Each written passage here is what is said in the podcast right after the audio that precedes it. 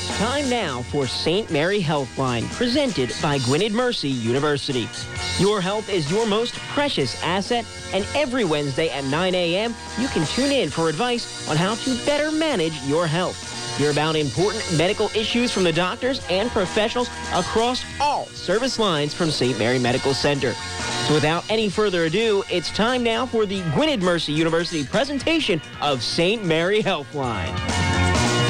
Uh, we're hitting the ground running. It's Heart Month here on WBCB St. Mary Healthline, presented by Gwynedd Mercy University. And next in the spotlight is uh, Dr. David Drucker. How you doing, Doc? How's it going? Uh, very well, thank you. Good to have you here. I, I wonder if people say, uh, "Who's this Dr. Drunker guy?" Uh, did you ever get any of those kind of insults or anything like that? Every once in a while. Every once in a while, but we are talking about Health Month, uh, month, and we had Dr. Fields last week, interventional cardiology trying to uh, get ahead of the curve. And best, uh, you know, a pound of uh, cure is is a lot uh, more than a penny full of what uh, caution and. I think it's worth an ounce of prevention. Yes, and that, and you certainly carry that in, in your in your business. And how long you been with St. Mary's, and what what brought you to? The area of St. Mary's? So I uh, did my undergraduate at Duke University, mm-hmm. uh, trained uh, for medical school at Washington University in St. Louis, Missouri, mm. and then did all of my training at Yale, including cardiology and interventional cardiology.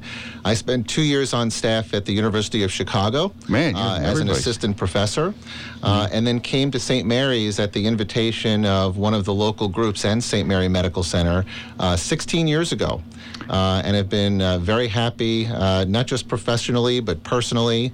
Uh, you know, met my wife, have a son, uh, okay. and really have been uh, astounded by the growth of the medical care and quality in our community. Sure, and uh, I, I, would think they're, they're actively recruiting cardiologists around the around the country too. It's, it's now networking all, all over the place now. But you have a, a interesting background where it's peripheral artery disease, and they said, "What's PAD?" and what do you how do you go about uh, looking for it and treating it? So, peripheral artery disease uh, is a, a, disease where basically, just like in the heart, which you heard about last week, you get cholesterol blockages inside uh, the arteries that feed the muscles or the organs in your body. And whereas heart artery disease are cholesterol blockages in the heart circulation, peripheral artery disease is a broad term that we use for cholesterol blockages in the arteries outside of the heart. So they would be blockages in the neck arteries, blockages in the arm or the leg arteries, which is very common, uh, even for cholesterol deposits that don't cause blockages, but actually cause weakening of the blood vessel wall, which we call aneurysms. Mm. One of the things in cardiology, in particular interventional cardiology, is that over the last decade, the vascular system is really thought of as one large system where all the diseases form a continuum. So it's very common these days to see interventional radiologists, vascular surgeons, and cardiologists all uniting kind of thing. Uniting yeah. to treat a larger disease spectrum because of how prevalent this problem is. Yeah, you can hear about aneurysms in the neck, in the brain, in the stomach. I mean, just about anywhere, right? So that's one of the reasons why you have a comprehensive team there working all the time, right? You do, and the, one of the greatest things that we'll talk about is that the treatment options are better than they ever have been for many of the things you mentioned, and then for other things we'll talk about. Was it the luck of the draw years ago? I think something, you know, my, you know, my arm hurts or my shoulders or whatever, and it, maybe there was almost a, a silent killer out there. You just never know if something like that would, would hit, right? It's uh, yeah. If you're like me, I remember the commercials from the '70s where we would see a ticking time bomb attached yeah. to somebody's chest for high blood pressure, and they would tell you go see the doctor, really get your blood pressure checked because if it's uncontrolled, it can cause a heart attack or a stroke. Nowadays, as you're referring to, the doctors are very attuned towards what they should look for to detect disease early and apply both the medical therapies as well as possibly invasive therapies mm-hmm. to improve patient outcomes. You mentioned the aneurysm. Uh, somebody will say an aortic. You know, when I say or, a, and when they say aorta, they, it gets everybody's attention. That sounds like that's pretty serious stuff. And how do you how do you go about treating that? And uh... going to work. So aortic aneurysms are in that spectrum of heart, peripheral yeah. arterial disease, uh, really something that uh, is nationally looked for these days because of the impact that treating it can make on a person's not just uh, health but longevity. Uh, when you have an aneurysm, again, that's cholesterol deposits causing a weakening of the blood vessel wall, and it causes an enlargement. Uh, I relate it to patients as a bleb on your tire. Yes. Okay. Okay. The majority of those aneurysms are completely without symptoms. So, about 75% of patients who have aneurysms don't present with any symptoms at all. The aneurysms themselves are found completely incidentally. A typical example is a patient comes to the hospital with a kidney stone. The doctor gets an x ray, sometimes a CAT scan, and they say, Yes, you've got a kidney stone, but oh, by the way, you have an aneurysm in your abdominal aorta. And then the doctor has to look at the size, the location, and decide if a treatment is necessary and what treatment makes the most sense. Aneurysms themselves can occur anywhere along the aorta and as you refer to in other blood vessels. So there are aneurysms of the thoracic aorta, which is up in your chest, the thorax. There are aneurysms of the abdominal aorta. Those are the two most common. And then l- less likely would be aneurysms that you were referring to in the brain, mm-hmm. Aneurysms in neck arteries or arm arteries, and then actually aneurysms behind the kneecap. They're called popliteal artery aneurysms. Wow. So you can really get aneurysms in a number of different places. And the most important thing is to work with your physician, not just on a good physical exam, but to decide if you're somebody who should be screened for the problem. I, I'm probably guessing that uh, blood thinners are probably in there as well, uh, like Coumadin or whatever. Um, So warfarin. for- yeah, I'm sure there's ha- that has to be part of an equation when- when you're when you're working on that, right, Doc? Yeah, so for patients who have peripheral artery disease, uh, we always recommend assessing your risk and not just aspirin, but also a pill called clopidogrel, or some people know it as, as Plavix. Plavix, They've okay. been shown to reduce the risk of stroke in patients who have known peripheral artery disease, which includes aneurysms. The aneurysms themselves, over the years, people have discussed whether treating them with aggressive blood thinners like Coumadin mm-hmm. could reduce some of the potential risks, but it's actually not been shown to be beneficial. So, really, when it comes to aneurysms, it's a matter of detection following the patient. We call that surveillance. Mm-hmm. And then, when and if the patient meets certain criteria, we decide on whether to fix it with surgery or with stents. We call it endovascular repair. Right, and and, and probably the, the cholesterol equation too. I think probably some people or patients are have a family history of high cholesterol, predisposed for it, so they're almost got a strike on them before they even see you. And you get some some people that uh, are very lucky and their cholesterol is very low, but still could be at risk anyway, though, right? That's absolutely right. The the the bane of treatment for vascular disease is always risk factor modification. The biggest things we see is number one, know your family history. Aneurysms that you mentioned do have a family predominance. So if you're a male and you've had an aneurysm, you translate that occasionally to first degree male relatives, and those patients should really look to be aggressively screened. On top of that, smoking. If you're a smoker, you dramatically increase your risk of developing atherosclerosis, cholesterol, as well as aneurysms. And then, without a doubt, there was just a wonderful article released to the media about a week ago. Cholesterol management in people with vascular disease absolutely improves outcomes, whether they have symptoms or not. Hmm. So, if you have blockages in your leg arteries or aneurysms or anything like that, aggressively treating your cholesterol to low levels that can dramatically improve your outcomes, specifically reducing your risk of heart attack and stroke. All right, we're talking with Dr. David Drucker on the St. Mary Health Line presented by Gwynedd Mercy University. Come back here in a moment or two. If you're a recent college graduate or are about to graduate and are spending all of your time looking at which graduate school to apply to, let me help you out.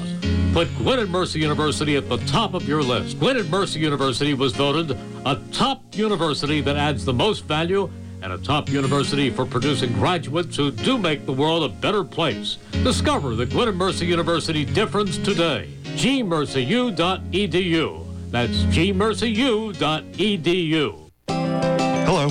I'm Mike Kime, president of Univest Bank, with a message for businesses worried about the way local banks are being taken over by the big financial institutions. At Univest, we understand how important it is to work with people you know, who can make decisions locally and offer the comprehensive solutions you desire. We do business the way you do business. Bank local with Univest. Visit univest.net. Univest Bank and Trustco is member FDIC. We now return to St. Mary Healthline, presented by Gwynedd Mercy University. And we're here with Dr. David Drucker, St. Mary Medical Center on the health line talking about aneurysms and blockages and what to do about that and the intervention in cardiology. And also, uh, Doctor, we mentioned the cholesterol part of it. And is uh, are there any uh, uh circulation issues that uh, crop up as well uh, with that? Is that part of it as well? That I know you have to rule a lot of things out before you go in, but is that one of them? Absolutely. Well? And I yeah. think that as a cardiologist treating vascular patients, and I think I can speak for all medical specialties doing this, when a patient comes to see us with a particular vascular problem, let's say it's an aneurysm, we see that as a defined opportunity to evaluate the whole vascular system. Most importantly is the heart. So when you, whether or not you've had heart disease diagnosed in the past, the number one reason why people with vascular disease don't live five years is heart attacks. So without a doubt, a vascular patient initially gets a cardiac evaluation. Make sure there's no bad blockages. Stress Make test? sure it's the heart's nice and strong, and absolutely a stress test would be mandatory. On top of that, we then go ahead and evaluate the circulation basically neck to toe. Okay, so the majority of those patients will get a neck ultrasound to look for neck artery blockages that could be a cause of a stroke. They will get a full evaluation of the aorta to look at the aneurysm to decide whether it's the appropriate size uh, to fix. And then in terms of the legs, we have non invasive studies called ankle brachial indices, completely non invasive. And what they do is they blow blood pressure cuffs up on your arms and your legs and they compare the blood pressures because the heart and circulation system are one big tube. Look one, like the Michelin man, probably, that's right? Exactly yeah. right. Yeah. And what they do is they relate what your blood pressure is in your arms to what your blood pressure is in your legs. If the blood pressure in the legs is markedly less than the blood pressure in your arms, you've got a circulation problem because something's impeding that pressure waveform. On top of that, we always look for skin changes on exam. One of the things people often see is hair loss because mm-hmm. if there's not a lot of good blood flow down to the legs, people can sometimes lose hair on their legs because the hair follicles need good blood flow. So we look for that. We look for wound issues, discoloration of the toes or the nails, uh, ulcers on the feet or the toes, or even just severe pains when people walk. We call it claudication, mm. which is you walk and the muscle group below the blockage hurts so badly you have to stop. Is there is uh, uh, diabetic uh, patients uh, more at risk?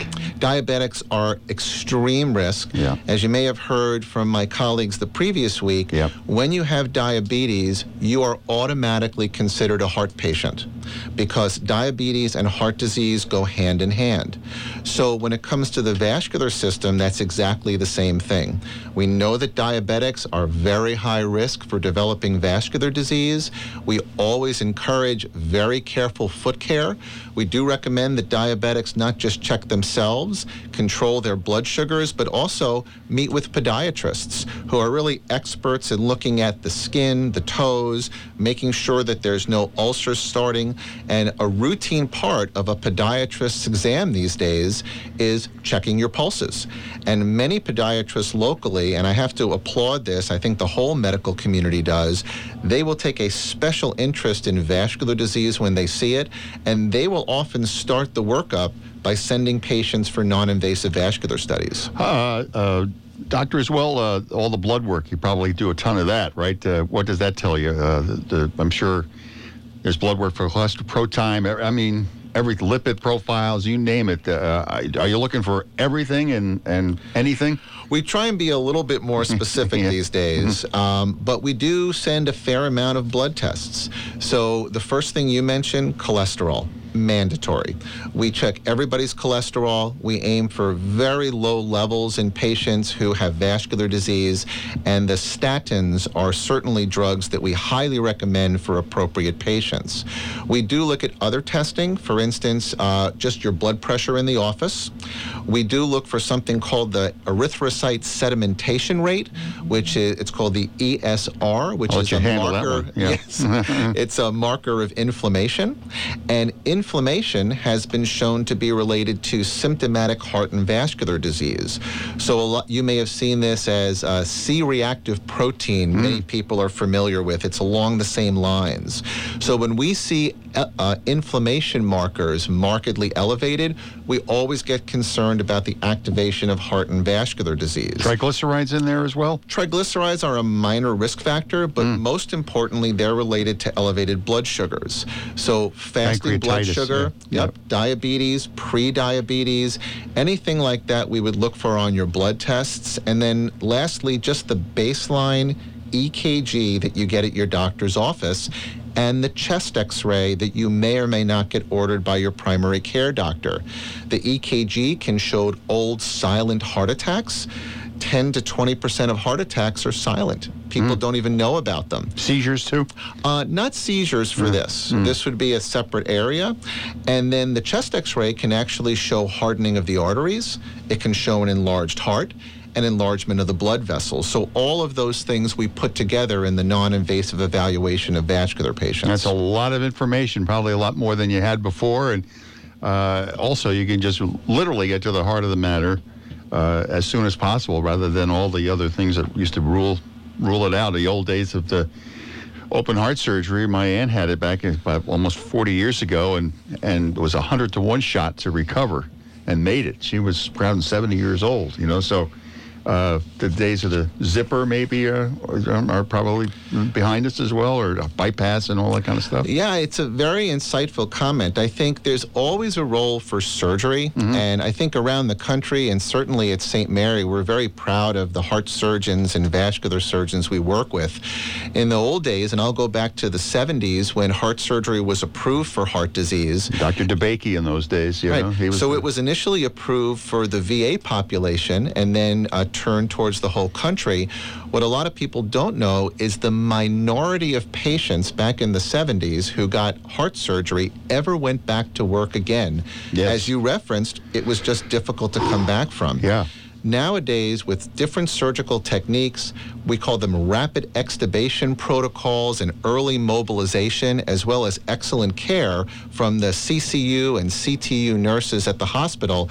The average length of hospital stay for open heart surgery is three to four days. I know it's great, and uh, they now want you to get out of the hospital and go home. You know, it's a lot, it's a lot cheaper. Uh, well, you know, that too, it's also better for patients' Abs- mindset. absolutely. right? Yep. Psychologically, and, and you have experience family wise, Mm-hmm. psychologically, it is such a major thing to be home and recovering for your from your uh, for your family, with your family.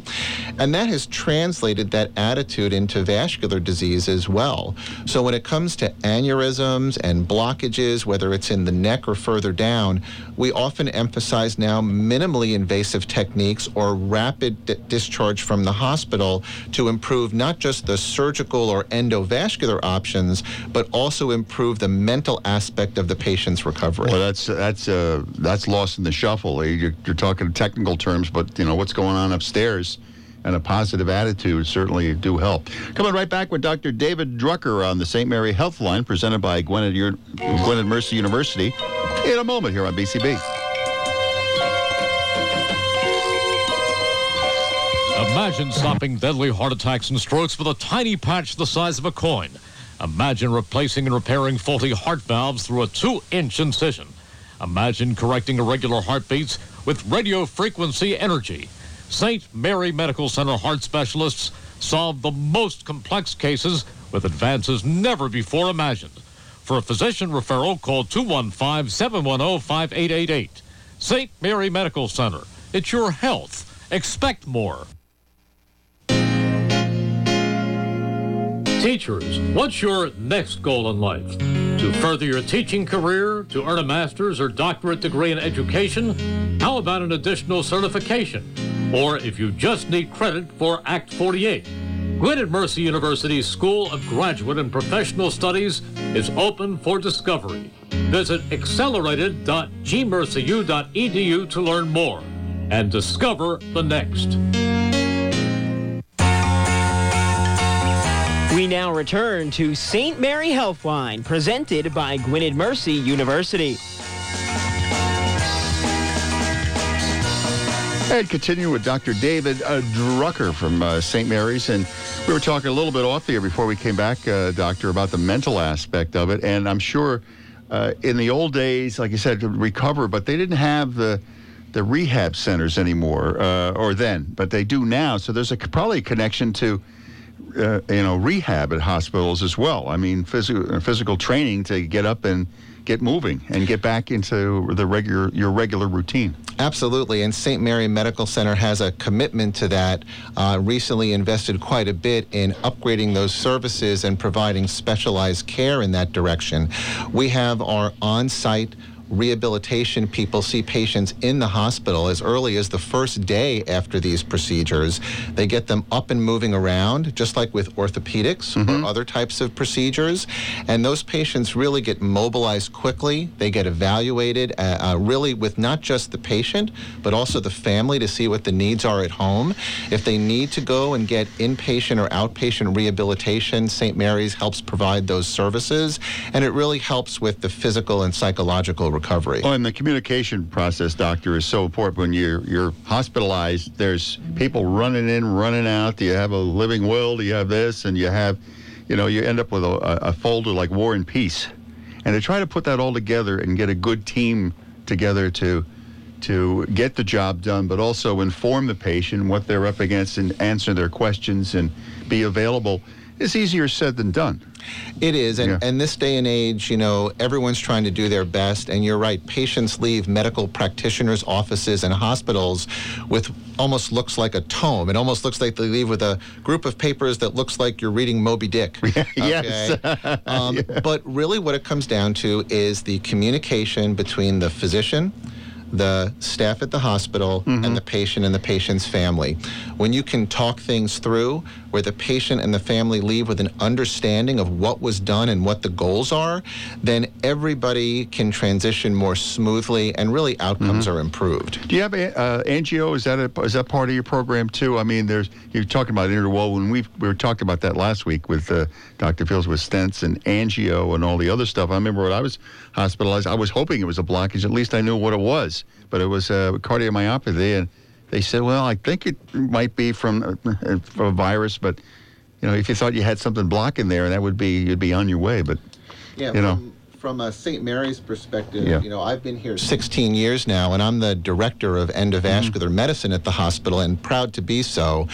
Over the years, when patients do need invasive procedures, when they come to that point where a dye procedure to actually look at the blockages or the aneurysm is there, St. Mary's provides really the best of the best facilities. Big wide screen, probably, of everything, right? Yeah, they have a fancy term for it these days. It's called a hybrid operating room. And what it is is a place where cardiologists, radiologists, vascular surgeons, and cardiac surgeons, uh, as really and really neurosurgeons as well, can all work together to improve the outcome for the patient. The suite is really uh, dramatic. Uh, St. Mary's has invested an amazing amount of finance and uh, people capital in it. And what it is is a large space that has not just full operating room but also multiple x ray imagers of the highest quality so that you can transition from a minimally invasive procedure to something more open, like an open surgical procedure, or vice versa, seamlessly. Right. So we use this for minimally invasive endovascular aneurysm repair would be a typical problem. A patient comes in with an aneurysm, and we think we can fix it with stents. So we bring them to this hybrid operating room with the best imaging available. They get very light sedation just so they're comfortable, but there's the chance that they might need general anesthesia, so the anesthesia team is there. We then usually try not to make incisions, so we actually can go through the groin and uh, carefully get our stents into position and treat the aneurysm without making any incisions at all. If the procedure goes well and we're happy with the result, the patient comes off the table and oftentimes goes home in about 36 hours. Some physicians are even sending them home in less than 24 hours. If for some reason there's a surgical procedure that's needed, we have the vascular surgeon or the cardiac surgeon right there. They can make the incision, they can work with the team to solve the problem, so the patient leaves the operating room with a successful procedure in the majority of cases. Hopefully, they've outlawed staples since then. I was always I had a hernia operation. Boy, that was tough. I wouldn't say outlaw, but they're rarely used. you know, you can find a doctor at St. Mary's uh, by calling the physician referral line at 215 710 5888. And need more information, get to the website, www.stmaryhealthcare.org. Uh, one of the things, too, doctor, is one of the indicators that you've come here. Is there a commitment to R&D, research and development as well? I mean, you got to we keep the uh, the carrot ahead of the nose kind of thing. Uh, is there is there a, a, lot of commitment to to research and development? Absolutely. At St. Mary, we have an active research department where we work with the physicians who have interest in promoting that to have active research trials in both cardiac and vascular medicine. And then, like anything else, we have our surgeons and our doctors constantly looking to the latest technologies to be able to apply them to our patients. So, getting back to aneurysms, sometimes there are aneurysms where the standard techniques don't work. Well, recently there have been new stents developed that actually they're called fenestrated stent grafts, wow. where they have holes in the side of the graft that are specifically designed to treat aneurysms that go across other important blood vessels, like to the kidneys or to the belly arteries. And in those cases, St. Mary is committed to that. We have the room to do it in, the hybrid room. We have doctors like myself who are trained to do that procedure and to offer it to patients if it becomes necessary. In my 16 years at St. Mary, I've been very impressed with their commitment to new technology and research and certainly expect that to continue. I'm sure there's a lot of opinions and you deal with a lot of people that you probably agree or disagree with and dissent with uh, some colleagues or whatever, but that that is pretty healthy though. I mean, just when you get to the to to the uh, solve the problem. Yeah, one of yeah. the most impressive things about my relationship at St. Mary is we have a broad range of doctors, and it's always been a co- collegial place to work. Mm.